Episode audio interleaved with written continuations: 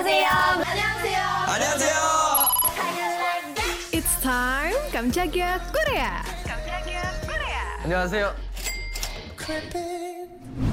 안녕들. Good group besutan Starship Entertainment dan perusahaan subsidiari dari Kakao Entertainment mau comeback nih. Yes, betul, ada IVE. Dan kabarnya, IVE sudah siap debut di Amerika Utara karena Kakao Entertainment baru aja ngumumin kerja sama bareng Columbia Records buat memperluas jaringan promosi artis mereka di sana. Wah, IVE lagi sibuk-sibuknya nih pasti Sobat Medio. Apalagi pasca single pra-rilis buat album IVE IVE. Di tanggal 20 Maret, IVE ngebagiin sebuah teaser yang glamor untuk single pra-rilis berjudul Cage. Nah, single ini dijadwalin rilis pas 27 Maret.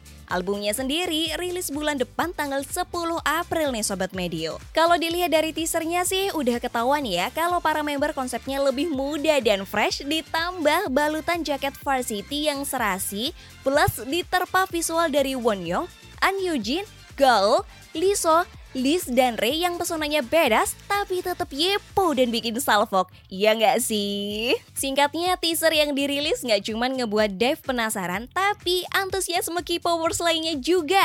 Dan makin penasaran sama lagu full versionnya. Lewat teasernya ini juga ngegambarin sayap yang terbakar, nandain kalau mereka masuk ke era yang baru dan comebacknya kali ini sekaligus jadi tanda ya kalau IVE IVE sebagai album pertama grup. Oh iya, dan ini juga comeback pertama mereka loh Sobat Medio dalam kurun hampir 8 bulan setelah IVE ngerilis single album ketiga bertujuk Afterlife pada Agustus tahun lalu. Padahal baru teasernya aja ya udah ngedapetin 500 ribu views cuma dalam waktu 3 jam aja dan jadi trending pertama pula di Indonesia.